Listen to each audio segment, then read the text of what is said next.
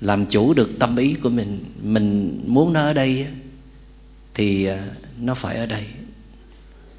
Và thậm chí là mình muốn nó được trong trẻo, không có phiền não, thì nó cũng phải được như vậy. Mình muốn không giận là mình không giận. Mình muốn buông xả là nó buông xả. Tại sao mình chỉ muốn điều khiển người khác theo ý của mình? Tại sao mình muốn hoàn cảnh nó xảy ra theo đúng ý của mình mà mình lại không làm đúng ý của mình? Mà mình không có làm chủ được chính mình. Khi mình không thể làm chủ được chính mình thì làm sao có thể làm chủ được người khác? Vậy nên suy nghĩ rằng mình phải làm chủ người này, người kia, đó là một cái ý niệm sai lầm. Và kể cả chúng ta có làm chủ được bản thân mình đi chăng nữa, thì chúng ta cũng không thể làm chủ được ai hết mình có thể làm chủ được con mình trong một cái giai đoạn nào thôi. Tới khi mà nó 12, 13 tuổi Vào tuổi dậy thì rồi Thì nó hết nghe lời mình. Mà Đức Phật thấy rằng Việc mà mình muốn khống chế người khác Làm chủ hoàn cảnh Nó không đưa tới hạnh phúc. Mà thậm chí là nó sẽ đưa tới khổ đau. Trong khi nếu mà mình làm chủ được tâm ý của mình chỉ để tâm ý mình sản xuất ra những năng lượng tích cực, Nghĩ tới những điều thiện thôi đó, thì à, mình sẽ có bình an và hạnh phúc. Cho nên tu luyện có nghĩa là phải luyện tâm của mình. Mà luyện tâm của mình trên mặt cơ bản, đó là làm sao để nó đừng suy nghĩ nữa. Đừng có phóng dật, nghĩ tới quá khứ hay là nghĩ tới tương lai làm sao để nó có thể sống sâu sắc? Cắm rễ vào giây phút của hiện tại. Trong bài kinh người biết sống một mình, tức là cái người biết tự chủ, biết làm cho mình có bình an và hạnh phúc mà không cần phải dựa dẫm, nhờ đỡ vào các yếu tố bên ngoài. Thì trong bản kinh đó ghi như thế này đừng tìm về quá khứ, đừng tưởng tới tương lai. Quá khứ đã không còn, tương lai thì chưa tới. Hãy quán chiếu sự sống trong giờ phút hiện tại. Kẻ thức giả an trú, vững chãi và thảnh thơi hãy tinh tiến hôm nay, kẻo ngày mai không kịp. Cái chết đến bất ngờ, không thể nào mặc cả. Người nào biết an trú, đêm ngày trong chánh niệm, thì mâu ni gọi là người biết sống một mình. Đức phật cũng khuyến khích chúng ta sống vì người khác, sống trong lòng từ bi. Biết nâng đỡ, biết chia sẻ, biết quan tâm, biết yêu thương. Nhưng mà đức phật cũng khuyên chúng ta có lúc phải biết sống cho bản thân mình. Mà thậm chí đức phật lại cho rằng có những lúc mình phải dành ưu tiên để chăm sóc bản thân mình nhiều hơn là hướng tới đối tượng khác để quan tâm hay là thương yêu lý do là vì khi mình thương yêu người nào đó, mình đã không đủ khéo, không đủ giỏi để rồi mình làm khổ luôn cái người mà mình thương yêu. Trong khi mình hướng tới giúp đỡ một người nào, có thể mình mang theo rất nhiều phiền não, nhiều vấn đề chưa được giải quyết. Một người đang có phiền não, một người đang bị tổn thương tâm lý, một người đang có nhiều vấn đề bên trong mà đi làm từ thiện đi giúp đỡ người khác đi yêu thương người khác á, thì thế nào đối tượng bên kia họ cũng vừa nhận lãnh được những giá trị chúng ta đem tới nhưng mà đồng thời họ cũng nhận lãnh rất nhiều những năng lượng tiêu cực những khó khăn những đòi hỏi những yêu sách những năng lượng độc hại của chúng ta mang tới không tin thì à, mình thử hỏi con của mình đi. Mình hỏi những người thương sống xung quanh mình, hãy trả lời cho mình một câu chân thật rằng là họ có ngán mình không? Họ có sợ mình không? Họ có buồn phiền mình không? Thậm chí là họ có ghét mình không? Mặc dầu là họ rất thương mình. Là tại vì trong quá trình mình tiếp xúc với họ đó, mình đã không làm chủ được bản thân mình.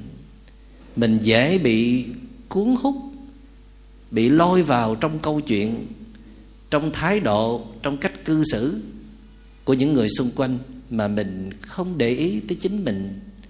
Mình không quan sát được phiền não của mình. Mình không làm chủ được khi mình phát hiện ra cơn giận, nỗi buồn, nghi kỵ, sự sợ hãi, vân vân. Và đức phật cũng khuyên chúng ta rằng cho dù mình đang không làm khổ ai hay là tổn thương ai. Nhưng mà mình đang kiệt sức, mình đang không giữ được một cái phong độ tốt nhất, thì cũng cần phải nên rút về. Rút về nơi chính mình để làm mới con người mình lại, để nạp năng lượng lại, để làm cho mình được tốt hơn, hay hơn cái mình đang là. Tại vì mình vốn có thể là một người rất là dễ thương rất là nhẹ nhàng, rất là tử tế, rất bao dung độ lượng. Nhưng mà mình làm ăn làm sao đó? Trong quá trình mưu sinh, trong quá trình mình thương yêu một người nào đó, mình đã để cho mình tụt xuống xuống cấp, để cho phiền não nó dâng lên, nó trỗi dậy, làm cho con người mình càng ngày càng khô cứng, căng thẳng, nhiều nghi ngờ, nhiều sự sợ hãi nhiều phiền giận, dễ buồn, dễ giận, dễ tổn thương. Thì khi mình phát hiện ra con người mình như vậy thì mình phải dừng lại, quay về tu luyện trở lại. Trong lúc đó, đức phật khuyên đừng tìm về quá khứ nữa. Có thể mình càng suy nghĩ là mình càng buồn, càng khổ. Mình nghĩ tới những câu nói, những cái hành động không dễ thương của người khác có thể làm cho mình suy sụp tinh thần, phiền não nó lại trỗi dậy, rồi tâm mình nó sẽ bất an. Đức phật cho rằng hầu hết những cái nỗi khổ của chúng ta đó là do tâm chúng ta nó cứ suy nghĩ quá khứ. Quý vị nhìn lại kỹ đi, hầu hết những nỗi khổ của mình thường là những chuyện đã xảy ra rồi. Chứ ít khi nào mà nó đang xảy ra trong giây phút này lắm giây phút này mình đang ngồi trên chánh điện chùa quan thế âm mà, phải không? Giây phút này mình ở trong khóa tu mà. Giây phút này mình đang nghe pháp thoại. Mình đang ngồi thiền, ngồi rất là yên. Thì khổ đau sẽ không bao giờ bắt kịp nếu mà mình giữ được tâm ý của mình trong giây phút này. Đúng không?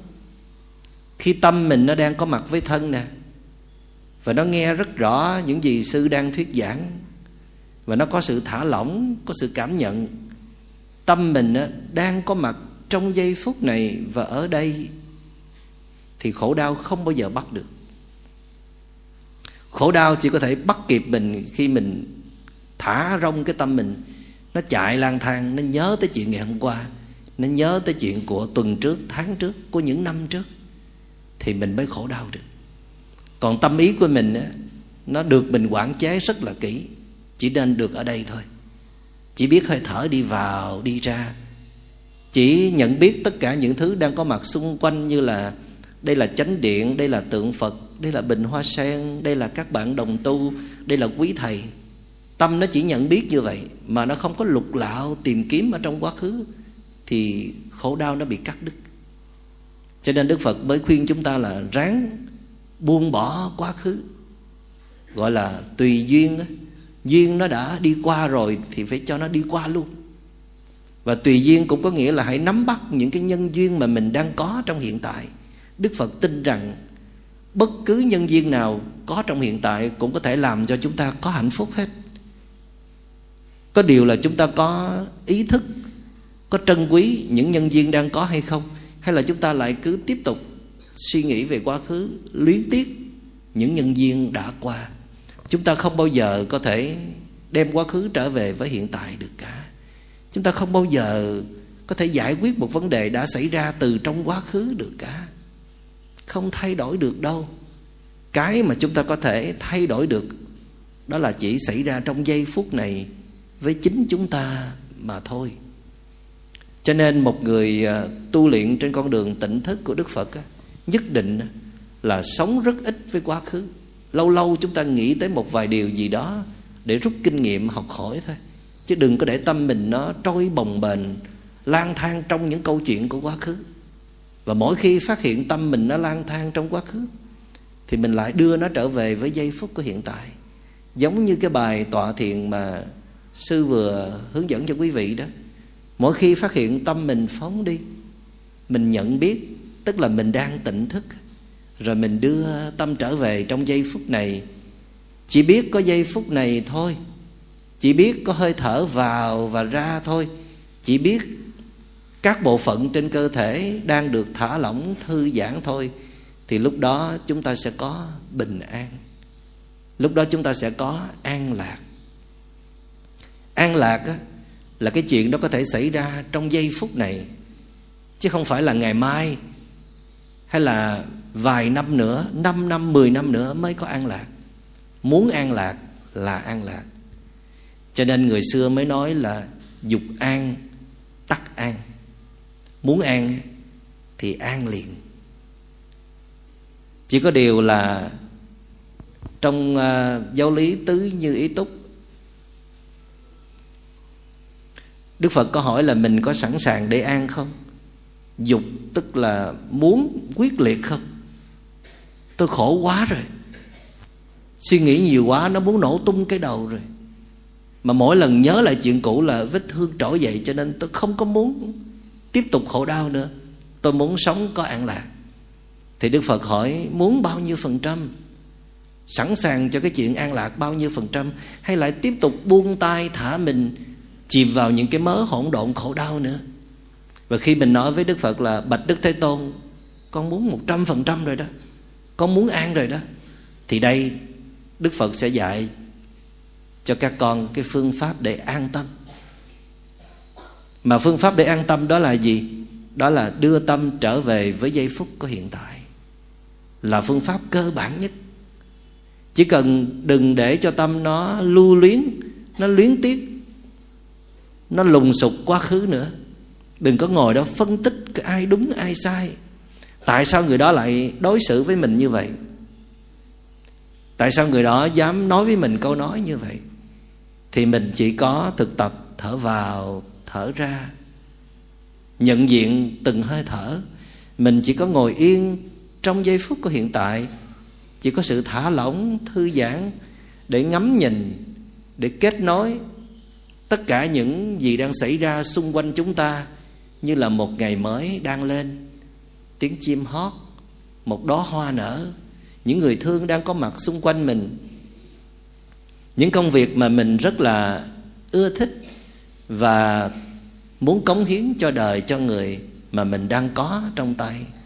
Tất cả những cái đó có thể làm cho chúng ta có hạnh phúc. Cố gắng kết nối với hiện tại. Thì dục an á muốn an á, thì an liền ngay lập tức. Còn một mặt á mình cũng muốn an nhưng mà một mặt mình không chịu huấn luyện cái tâm của mình. Mình cứ tiếp tục thả rông cái tâm mình chạy lang thang để nó phiêu lưu ở trong quá khứ thì làm sao mà an được. Và người xưa cũng có nói là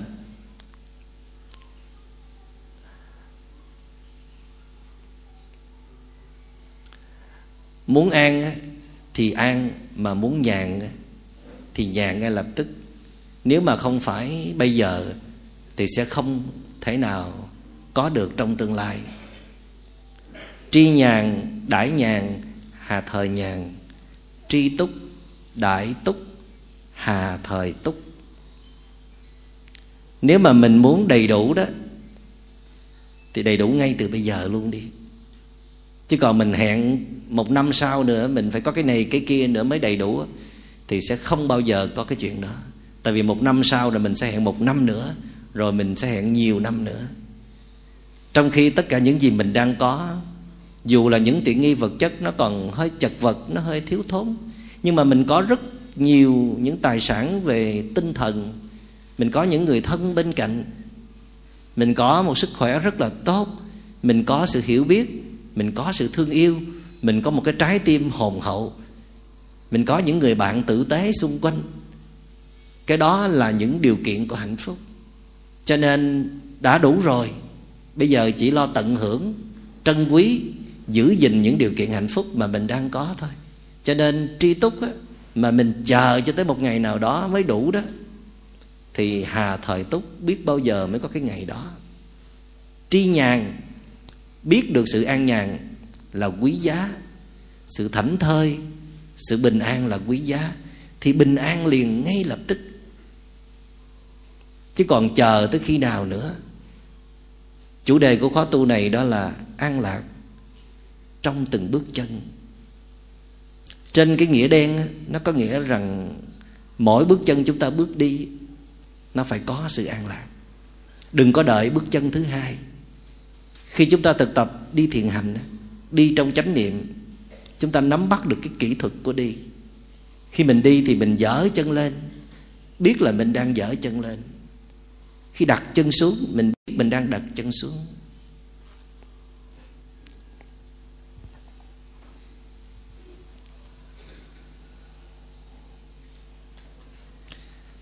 Đây là bài thiền đi. Khi mình đi, thì mình sẽ chọn một cái không gian rất là yên tĩnh. Mà ít có những cái cảnh vật để nó thu hút tầm mắt của mình thì càng tốt. Mình có thể đi ở trong phòng, hay là trong một cái không gian rất là nhỏ, từ đây tới đó chừng khoảng hai, ba mét thôi cũng được. Thật ra là mình không nên đi đi nhiều, đi rộng quá. Tâm mình nó dễ bị phân tán lắm. Mình chọn một không gian nhỏ chừng vài, ba mét. Và mình đi rất là chậm chậm nhất có thể nha. Đây là một cái loại thiền hạnh nó có tới hai loại thì khi mình đi, mình có thể thả lỏng hai tay như vậy nè. Hoặc là mình đang các ngón tay lại và thả lỏng xuống. Hoặc là mình dịnh trên cổ tay cũng được. Nhưng mà phải thả lỏng đôi bờ vai và mình giữ cái cầm mình vừa phải.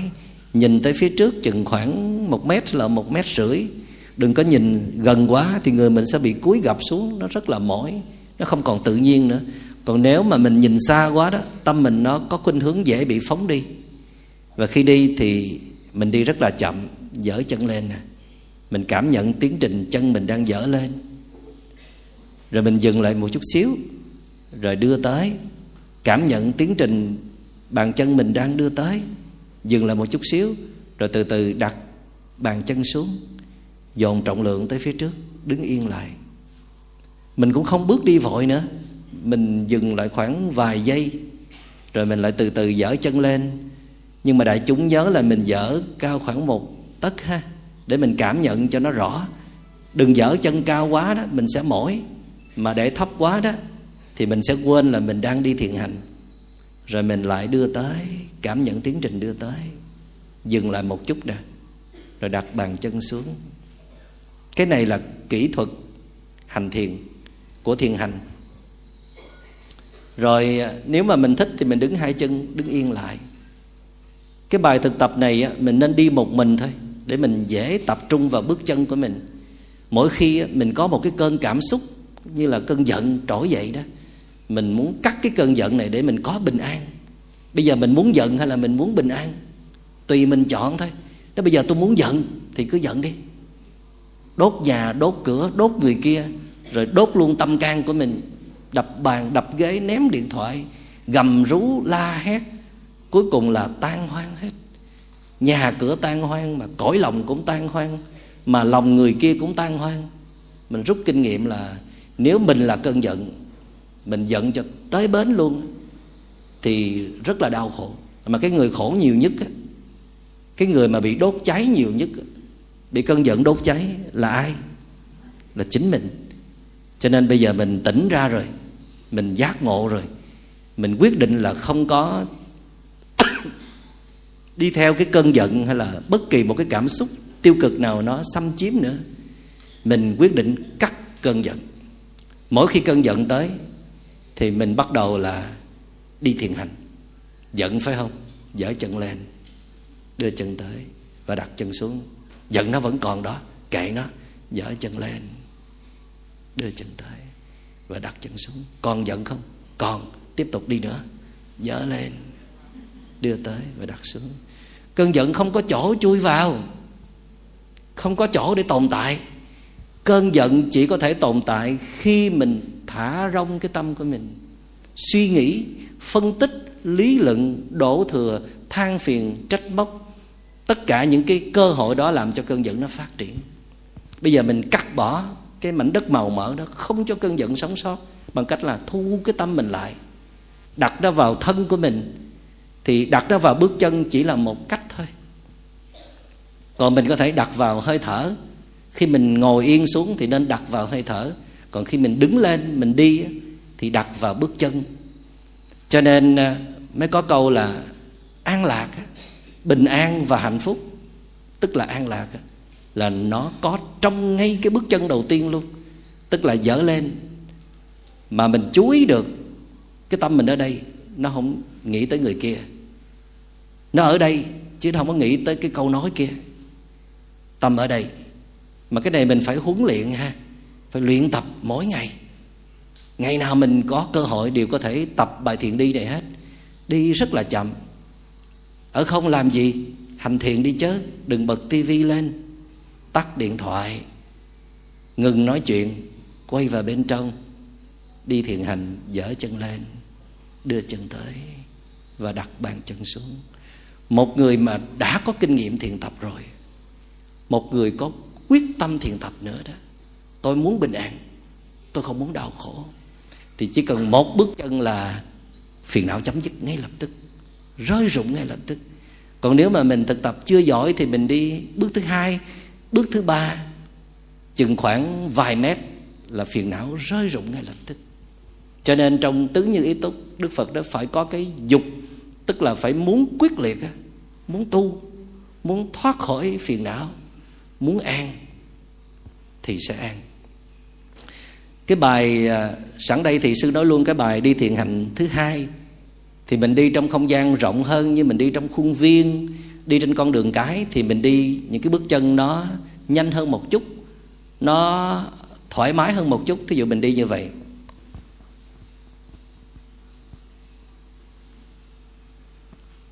Thì lúc bấy giờ đó cái đề mục cái đối tượng mà mình chú ý á, nó có thể là giống như cái bài thứ nhất là một cái điểm nào đó ở phía trước mình cách mình chừng một hai mét. Nhưng cái bài này nó thoải mái hơn một chút là mình có thể nhìn cây rồi nhìn lá rồi nghe tiếng chim cảm nhận làn gió mát và mình cũng có thể thỉnh thoảng mình nhớ thả lỏng thư giãn. Thì cái bài thứ hai này đó nó phục vụ cho cái việc chúng ta muốn được thư giãn thả lỏng thoải mái. Còn bài thứ nhất á, là phục vụ cho định tâm làm cho tâm chúng ta nó được yên định. Nhưng mà khi mình đi nhanh hay là mình đi chậm á thì nó cũng là chậm hơn những cái lúc chúng ta đi bình thường. Cả hai bài thiền đi á, đều đi với tốc độ chậm. Mà bài thứ nhất á, là chậm nhất có thể. Tại vì càng chậm á, chúng ta sẽ càng dễ chú ý.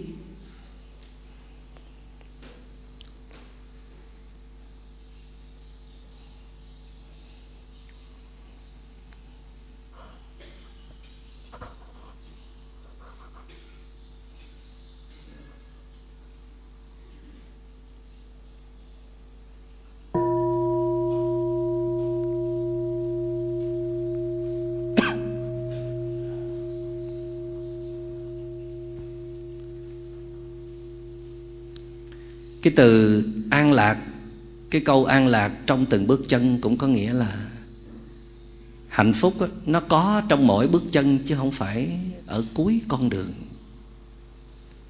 Đức phật nói rằng hạnh phúc không có ở trong tương lai quý vị. Hạnh phúc không phải là vấn đề của 5 năm hay là 10 năm nữa. Sau khi mình đạt được một cái mục tiêu gì đó tại vì mình cũng đã từng nghĩ như vậy từng làm như vậy mình đã từng đặt ra rất nhiều mục tiêu và mình đã đạt được hết, nhưng mà mình không có hạnh phúc. Lý do là tại sao vậy? Vì khi mình đã đạt được mục tiêu rồi thì cái tâm mình nó cứ nghĩ tới mục tiêu kế tiếp. Mình làm vừa hết việc này rồi thì tâm mình nó lại nghĩ tới cái việc kế tiếp, chứ nó không có chịu dừng lại. Mà không chịu dừng lại thì làm sao cảm nhận được cái gì là hạnh phúc? Cứ tiếp tục suy nghĩ như vậy thì làm sao có hạnh phúc được? Cứ tiếp tục lo lắng căng thẳng như vậy thì làm sao có hạnh phúc? Cho nên đức phật mới nói rằng hạnh phúc á, là chính là cái giây phút mà mình đang sống trong hiện tại. Với một cái tâm như thế nào đó thì mình sẽ có hạnh phúc. Hạnh phúc bây giờ nó không còn tùy thuộc quá nhiều vào hoàn cảnh. Vì người kia dễ thương cho nên mình mới có hạnh phúc. Vì người kia nghe lời mình kính trọng ngưỡng mộ mình mình mới có hạnh phúc. Hạnh phúc bây giờ không phải vì hoàn cảnh nó xảy ra đúng với ý của mình mình mới có hạnh phúc. Cái đó là hạnh phúc đến từ bên ngoài. Và chúng ta đã mất mấy chục năm trời để đi tìm hạnh phúc ở bên ngoài. Kết quả cuối cùng thu hoạch được là gì? Thì mình cũng có hạnh phúc, nhưng mà đau khổ thì nhiều hơn. Tại vì sao? Vì các pháp ở bên ngoài vốn là vô thường. Chúng ta không bao giờ có thể nắm bắt được nó hoài mãi. Nó đến rồi nó đi, nó sinh rồi nó diệt. Nó nghe lời mình rồi nó không nghe lời mình. Nó như ý mình rồi nó bất như ý mình. Nếu mà mình cứ tiếp tục chạy theo ngoại cảnh như vậy đó, thì mình sẽ khổ cả đời. Mình tu theo sự tỉnh thức của đức phật. Là mình thực tập làm sao để mà mình có thể được trở về với chính mình nhiều hơn là hướng tới bên ngoài. Quay vào bên trong phải nhiều hơn là hướng ra bên ngoài. Đừng tìm về quá khứ, đừng tưởng tới tương lai. Quá khứ cũng cắt đứt, mà những lo lắng trong tương lai cũng bỏ xuống bớt. Mình lo lắng cũng nhiều quá rồi mình chuẩn bị, mình dự phòng cũng rất nhiều, mà cuối cùng thì cũng có nắm bắt được gì đâu. Cuối cùng thì cũng có hạnh phúc nhiều đâu. Mà thật ra là khổ đau quá nhiều. Thì bây giờ mình có nên thử lại cách mà đức phật bày cho chúng ta không? Đó là bớt lo lắng cho tương lai. Cái gì bỏ xuống được thì bỏ xuống. Hồi nãy chúng ta nói tới cái chữ tùy duyên nó có ba nghĩa. Nghĩa thứ nhất là không nắm bắt những nhân duyên đã đi qua rồi, không luyến tiếc. Nghĩa thứ hai là nắm bắt những nhân duyên đang có mặt trong giây phút của hiện tại, tôn trọng và giữ gìn.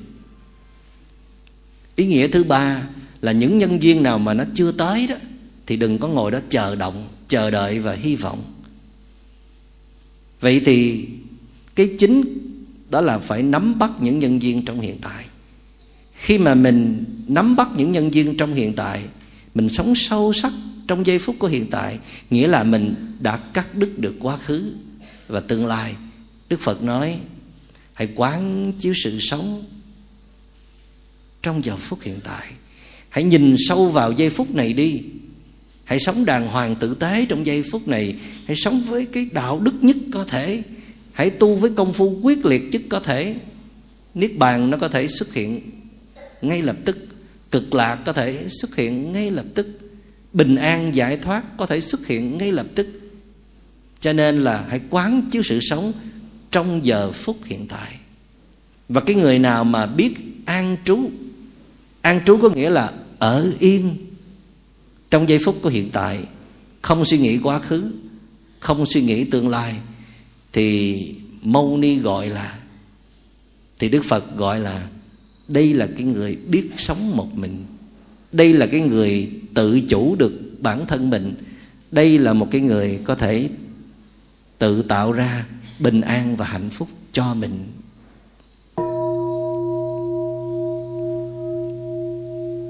Mà đại chúng ngồi thẳng lưng lên, nhắm mắt lại. Thu tâm ý đang phóng đi về quá khứ và tương lai để đưa tâm trở về trong phút giây này, tôi đang có mặt với chính tôi. Tôi không suy nghĩ lo lắng nữa. Mọi thứ hãy để cho nhân duyên quyết định, nhân quả quyết định. Tôi không cần phải lo nhiều. Trách nhiệm của tôi ít nhất trong giai đoạn này, ở cái tuổi này đó là sống thật là bình an, vững chãi. Sống không sầu muộn, không phiền não. Muốn như vậy thì tôi phải học cách làm chủ tâm ý của mình. Tập chăn thật là giỏi, con trâu nó hay đi chơi, nó hay đi ăn lúa của những cánh đồng bên cạnh. Tôi sẽ thường xuyên tập ngồi yên quay vào bên trong, sẽ thường xuyên để ý tới những suy nghĩ, tới tâm ý của mình để biết nó đang nghĩ cái gì, để kịp thời dừng lại. Tôi đang có một giây phút thật tuyệt vời, được ngồi yên cùng với đại chúng, cùng với quý thầy trong một khóa thiền tập tôi tự hứa với lòng là từ bây giờ trở về sau, tôi sẽ sống chậm lại, sống kỹ hơn, sống sâu sắc hơn. Khi tiếp xúc với bất cứ đối tượng nào, tôi cũng hết lòng để tiếp xúc, để chia sẻ, để đón nhận. Khi làm bất cứ việc gì, tôi cũng làm bằng tất cả trái tim để chứng tỏ rằng tôi đang thưởng thức giây phút của hiện tại. Đang đặt mình một cách trọn vẹn trong giây phút của hiện tại. Tại vì tôi biết rằng giây phút này chỉ có giây phút này thôi. Để quyết định nên là tôi có thể an hay là không an, lạc hay là không lạc. Giây phút này thôi, tôi có thể quyết định là mình sẽ khổ đau hay là mình sẽ hạnh phúc không có giây phút kế tiếp mà nắm bắt được. Không thể nào nắm bắt được giây phút kế tiếp. Hay là đã qua. Chỉ nắm bắt được giây phút này. Cho nên tôi xin thệ nguyện sống trọn vẹn trong giây phút này. Giây phút không có phiền não. Muốn không có phiền não, thì điều duy nhất đó là tôi phải làm chủ tâm ý của mình.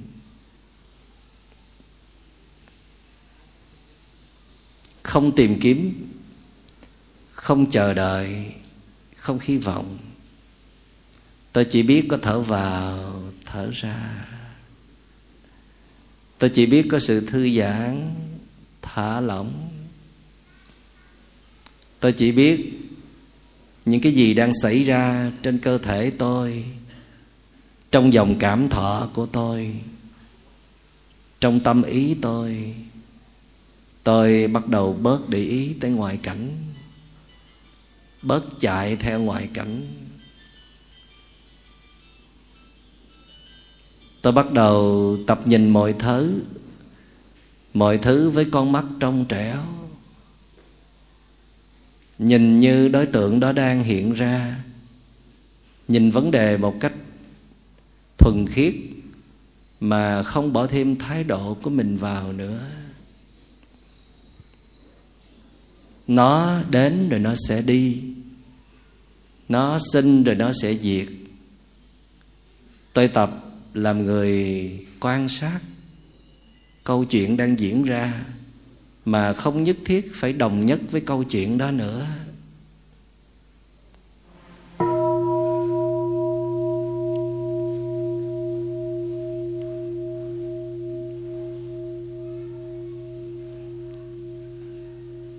Trong giáo lý tứ diệu đế đức phật xác nhận rằng nếu chúng ta cứ sống theo cái cách của mình như vậy cứ tiếp tục đi tìm kiếm những cái hạnh phúc ở bên ngoài rồi mắc kẹt vào trong đó vào danh vào lợi vào tài vào sắc á, thì chúng ta sẽ khổ và trước mắt chúng ta, xung quanh chúng ta, bản thân chúng ta, khổ là một sự thật. Có ai không khổ không?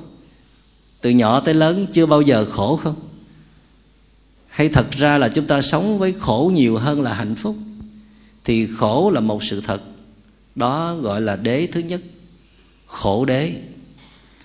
Nhưng đức phật lại chỉ ra nguyên nhân đưa tới khổ đau, gọi là tập đế. Nguyên nhân là gì? Là do tham sân si tham dự vào. Và đức phật nói con đường thoát khổ diệt đế hạnh phúc đó, đó chính là diệt được tham sân si làm chủ được tham sân si chuyển hóa được tham sân si thì chúng ta sẽ hết đau khổ. Vậy trong tứ diệu đế đức phật không hề nói đến khổ đau là do ai gây ra cả đức phật không hề cho rằng khổ đau là do hoàn cảnh hay là do người khác. Mặc dầu hoàn cảnh đôi khi cũng rất là bức ngặt. Và những người xung quanh, đặc biệt là những người thân yêu của mình, đôi khi rất là khó chịu.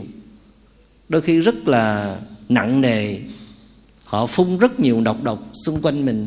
Nhưng mà nếu mình không có tham sân si, nếu mình rất ít tham sân si nếu mình quản chế được tham sân si, mà nói gần hơn là nếu mình quản lý được tâm ý của mình, đừng cho tham sân si chui vào phát triển đó, thì khổ đau sẽ chấm dứt.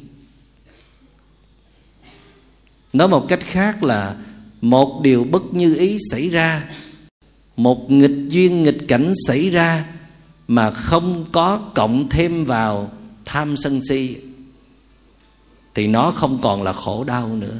Nó không biến thành khổ đau. Nói một cách khác khổ đau á, là do một điều nghịch lý một điều bất như ý xảy ra mà nó có cộng với tham sân si. Thì nó mới trở thành khổ đau. Mà nó không cộng với tham sân si thì nó chỉ là một điều bất như ý thôi.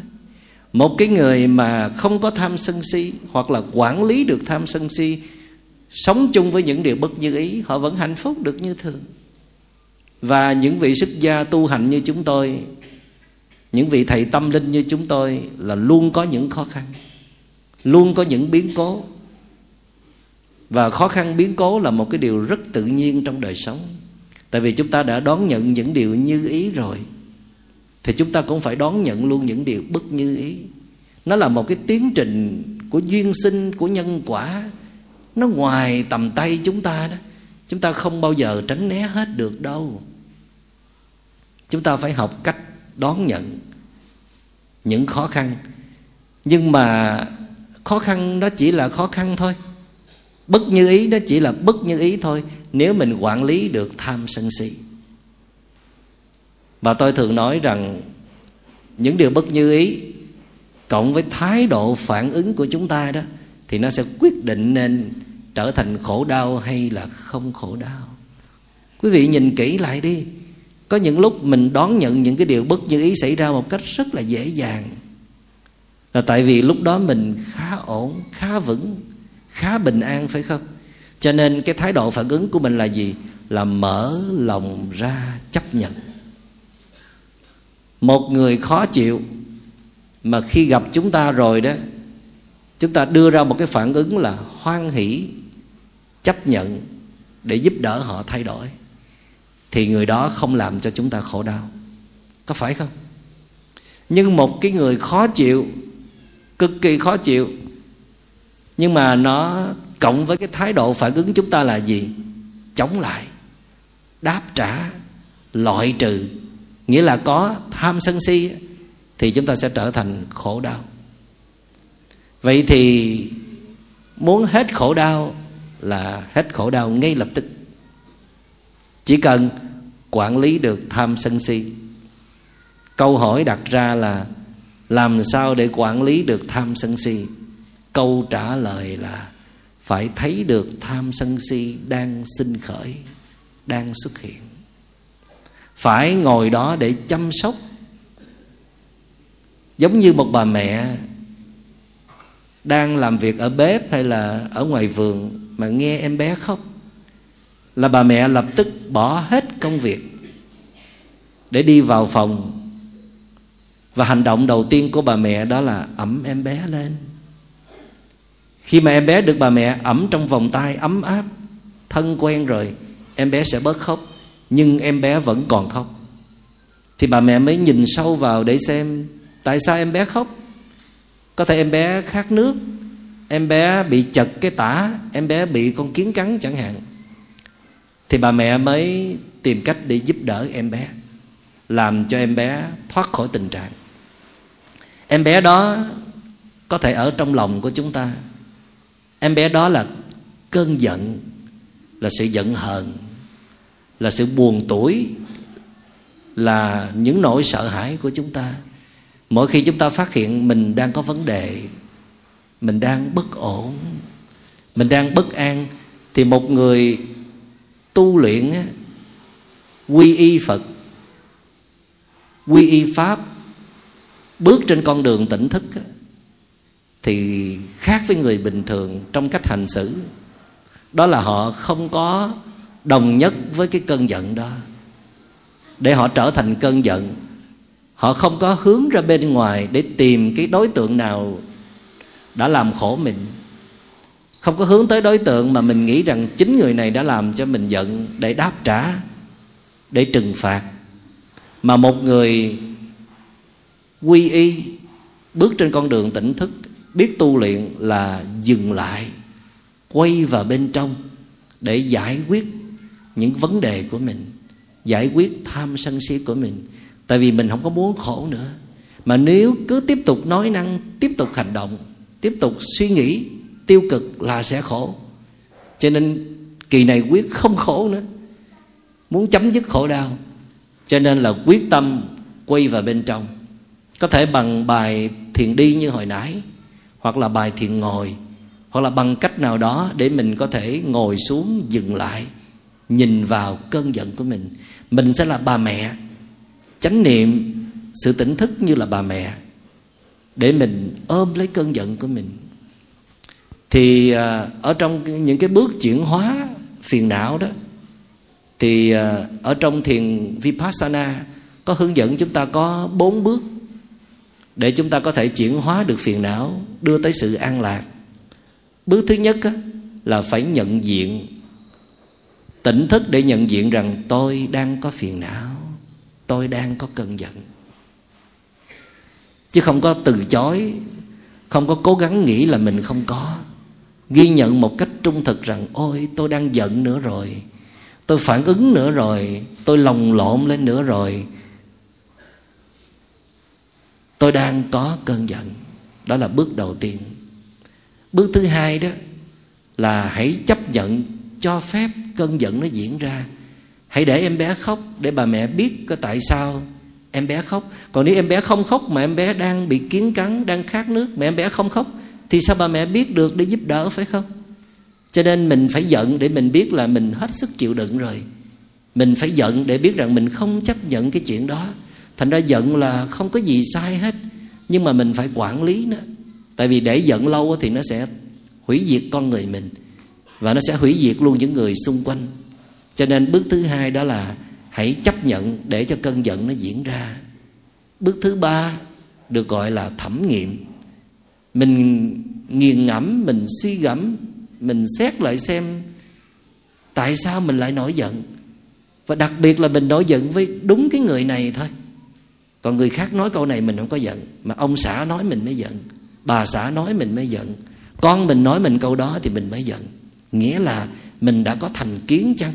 Mình đã bị tổn thương bởi người này chăng?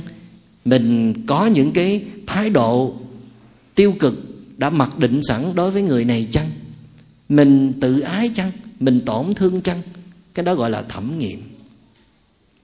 Và mình phải đặt nhiều câu hỏi để tìm ra sự thật nó nằm ở đâu. Là do hoàn cảnh nó quá khó khăn? Hay là do cái năng lượng của mình đang yếu kém mà mình lại nổi giận? Đó gọi là thẩm nghiệm xin nhắc lại, bước đầu tiên là nhận diện phiền não. Bước thứ hai là cho phép phiền não diễn ra. Bước thứ ba là thẩm nghiệm phiền não. Bước thứ tư là ngồi đó quan sát phiền não mà không đồng nhất. Mình không có trở thành cơn giận nữa. Mệt lắm rồi, khổ lắm rồi. Bây giờ mình chỉ muốn trở thành kẻ quan sát cơn giận. Thì khi ngồi thiền, mình dễ quan sát lắm hoặc là khi mình đi thiền hành mình cũng quan sát được. Mình quan sát cơn giận thì cơn giận nó không có đất để sống phiền não không có chỗ để tồn tại. Còn mình mà không có mặt ở đó để quan sát á, thì nó sẽ oanh tạc nó sẽ tàn phá. Nếu mình cứ thả rỗng thả rong cái tâm của mình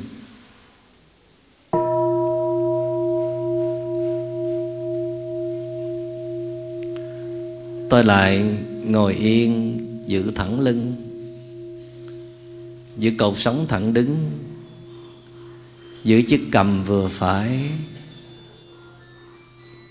Tôi đang quay vào bên trong để nhìn vào tâm tôi, để biết trong dòng cảm thọ bây giờ là lạc thọ hay là khổ thọ, là dễ chịu, thoải mái hay là không dễ chịu, thoải mái? Và tại sao lại thoải mái? Mọi thứ diễn ra đúng với ý của tôi, phải không? Hay là do lòng tôi đang bình an cho nên tôi thoải mái? Tôi cần biết điều này. Còn tại sao không thoải mái? Những điều xung quanh nó xảy ra khác với ý của tôi, phải không? Tôi đang bực bội về hoàn cảnh xung quanh tôi đang phản ứng, tôi đang đáp trả, phải không? Trong tâm tôi đang có phiền não, phải không? Tôi đang nhìn sâu vào trong tâm tôi để thấy tôi đang nghĩ gì. Có lo lắng không? Có căng thẳng không? Có cơn giận nào đang len lói trong đó không? Có thì ghi nhận là có. Không thì ghi nhận là không. Nếu có thì hãy quan sát cơn giận ấy. Tôi muốn tôi chỉ là kẻ quan sát. Những phiền não, nó đến rồi nó đi. Nó sinh rồi nó diệt. Tôi không muốn chạy theo để mà phân trần, để mà ăn thua đủ. Ai đúng, ai sai nữa. Mệt lắm rồi. Mấy mươi năm như vậy rồi cũng không khá gì hơn bây giờ tôi theo đức phật, theo con đường tỉnh thức, tập dừng lại. Tùy thuận theo hoàn cảnh, không buộc theo ý mình. Giữ tâm không giữ cảnh, tâm bình, cảnh cũng bình. Bây giờ tôi đã biết rồi. Sẽ dừng lại, không rượt đuổi theo ngoại cảnh. Học tùy duyên để cho hoàn cảnh tự sinh tự diệt, để cho trời đất giải quyết giúp tôi. Tôi đã cố gắng giải quyết phần của mình rồi, mà phần mà tôi cần nỗ lực nhiều nhất đó là giữ tâm bình an. Tùy thuận theo hoàn cảnh, không buộc theo ý mình. Không buộc theo ý tôi nữa. Có những chuyện có thể nên theo ý của tôi, nhưng mà cũng có những chuyện tôi buông xả. Tôi không cần ai theo ý của tôi hết. Thậm chí tôi còn theo ý của những người dở hơn tôi, nhỏ hơn tôi cũng được. Không nhất thiết lúc nào phải theo ý của tôi. Tại vì theo ý của tôi thì tôi rất là độc đoán, rất là căng thẳng. Rồi tôi lại để cho bản ngã mình nó lừng lẫy có những thứ không cần theo ý của tôi. Để tôi biết tôn trọng những người xung quanh tôi tùy thuận theo hoàn cảnh, không buộc theo ý mình, tôi bắt đầu tri thiên mệnh, bắt đầu hiểu được mệnh trời. Không thể kiểm soát hết mọi thứ trong cuộc đời này.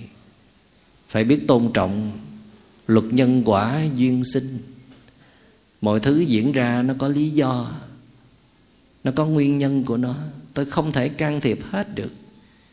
Tôi không thể nào muốn mọi thứ diễn ra đúng với ý tôi hết được. Một vài ý thôi, còn lại là phải khác đi.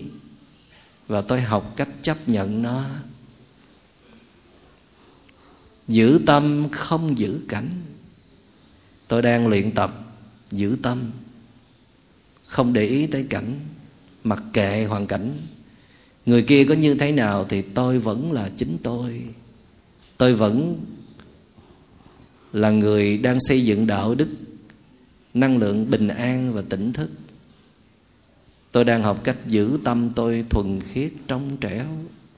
Mặc ai nói gì, mặc hoàn cảnh có xảy ra như thế nào, tôi vẫn luôn giữ tình yêu thương trong trẻo không điều kiện dành cho mọi người, đặc biệt là những người thân sống xung quanh tôi. Giữ tâm không giữ cảnh, tâm bình, cảnh cũng bình. Tôi bắt đầu ngộ ra rằng không cần phải cố gắng thay đổi hoàn cảnh đâu. Không cần dọn dẹp hết những khó khăn xảy ra trong cuộc đời đâu. Chỉ cần tâm bình an thì thấy ở đâu cũng là bình an hết cho nên chỉ còn có nước là quay về để giữ tâm, làm chủ tâm, gạn lọc những phiền não trong tâm. Thì tôi sẽ thấy thế giới này bình an, rất là đáng sống. Thở vào, thở ra.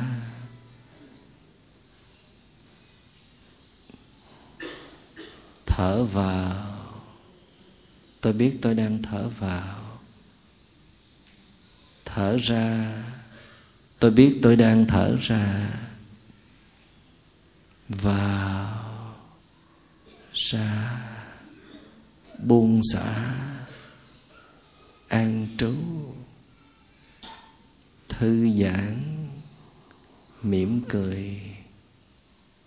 Bây giờ ở đây.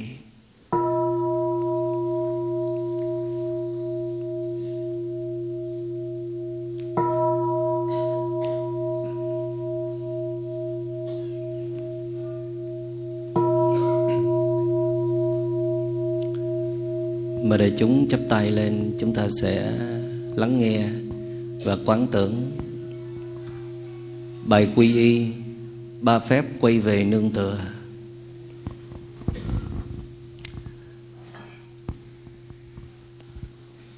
Quy Phật, quy Pháp, quy Tăng. Quay về nương tựa nơi Phật, nơi Pháp và nơi Tăng. Con về nương tựa Phật người đưa đường chỉ lối cho con trong cuộc đời.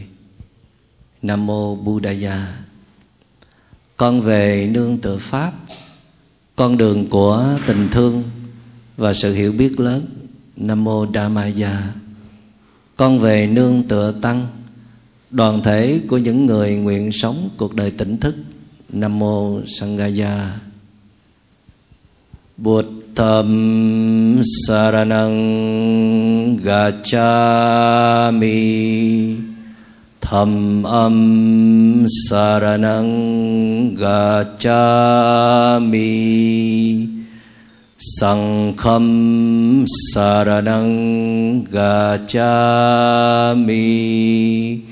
Duttiyambi buddham saranang gacchami Duttiyambi tham âm saranang gacchami Duttiyambi sangham saranang gacchami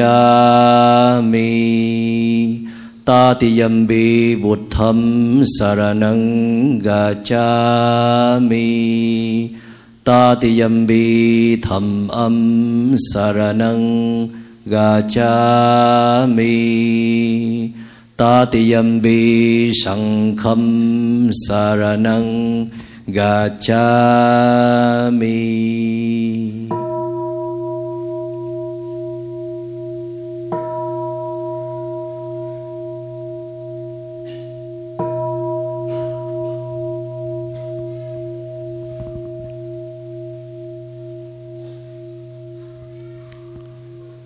Xin cảm ơn đại chúng đã lắng nghe.